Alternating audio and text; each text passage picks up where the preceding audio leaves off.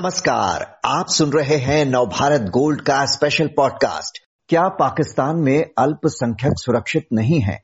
पिछले कुछ दिनों में हुई कई घटनाओं को देखकर तो ऐसा ही लगता है। अब एक बार फिर पाकिस्तान के सिंध प्रांत में एक हिंदू व्यापारी की गोली मारकर हत्या कर दी गई। अहम बात यह है कि सुल्तान लाल देवान नाम के इस व्यापारी ने लगातार मिल रही धमकियों के बाद पुलिस से कई बार सुरक्षा की गुहार भी लगाई थी, लेकिन पुलिस ने कोई एक्शन नहीं लिया। इसी मसले पर विस्तार से बात करते हैं retired major general Ashok Kumar से। अशोक कुमार जी, पाकिस्तान में गैर मुसलमानों का जबरन धर्म परिवर्तन, ईश निंदा में हत्या के बाद अब सरेआम धमकाकर मार दिया जा रहा है। अल्पसंख्यकों को सुरक्षा क्यों नहीं दे पा रहा पाकिस्तान? इस प्रश्न का उत्तर जानने के लिए आपको इतिहास के पन्नों को पलटना पड़ेगा। अंग्रेज़ जब भारत से गए तो उन्होंने इस देश को दो हिस्सों में बांट दिया, भारत और पाकिस्तान के रूप में। भारत जहाँ एक सेकुलर राष्ट्र के रूप में उभर कर सामने आया, वहीं पर पाकिस्तान इस्लामिक राष्ट्र की तरफ़ बढ़ने लगा। और पार्टीशन में पहले ही ढेर सारी जाने चली गई थी, जिसमें लोगों का माइग्रेशन हुआ था एक जगह से दूसरी जगह। दो लाख से ज़्यादा जाने गई थी और बहुत से लोग विस्थापित हुए थे।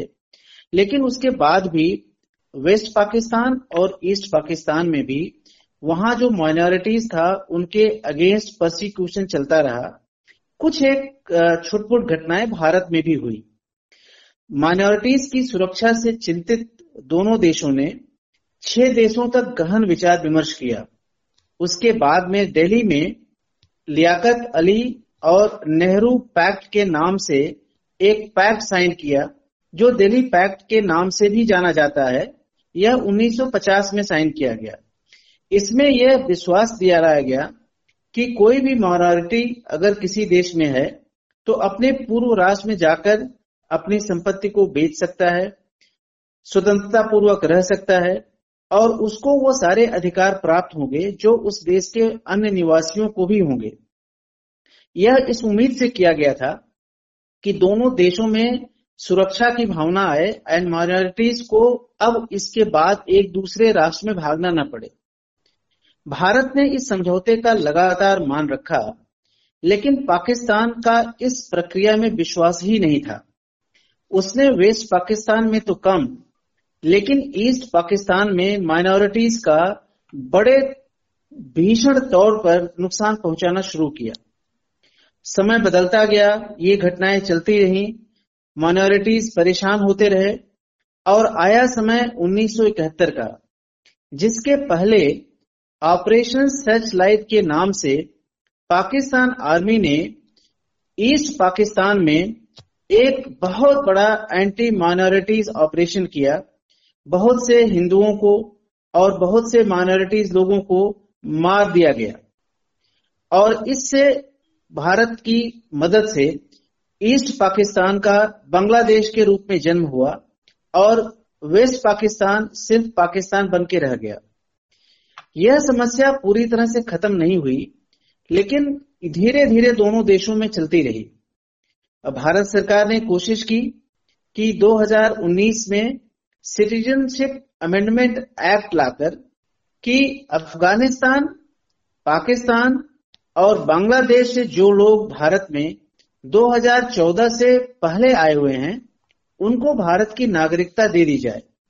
लेकिन यह नॉन मुस्लिम माइनॉरिटीज के लिए था और इसलिए देश में इसका बहुत विरोध हुआ और अभी भी यह प्रभावी रूप से लागू नहीं है। यह मुख्य कारण है जिसकी वजह से माइनॉरिटीज के ऊपर पाकिस्तान का दबदबा चलता जा रहा है। 2014 के बाद में जब वर्तमान सरकार सामने आई और इन्होंने अपने मेजोरिटी लोगों के भी हितों का ध्यान रखना स्पष्ट रूप से चालू किया तो उसकी प्रतिक्रिया के रूप में भी पाकिस्तान की ये घटनाएँ कुछ विश्लेषक देखते हैं।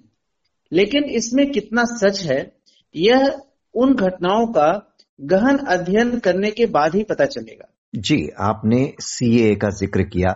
तो व्यापारी जिसकी हत्या हुई है, उसने वहाँ पुलिस से शिकायत की थी कि उसे कई बार धमकाया जा चुका है कि अगर जीना चाहते हो तो भारत चले जाओ। तो ये जो घटनाएँ हो रही हैं, क्या सीए जैसे कानूनों को और प्रासंगिक बना रही हैं? इसको दो तरह से देखते हैं। पहली बात तो किसी स्वतंत्र देश में जो नियम कानून की मर्यादा होनी चाहिए वह पाकिस्तान में एग्जिस्ट ही नहीं करती है। पाकिस्तान एक आतंकवादी समर्थक देश रहा है।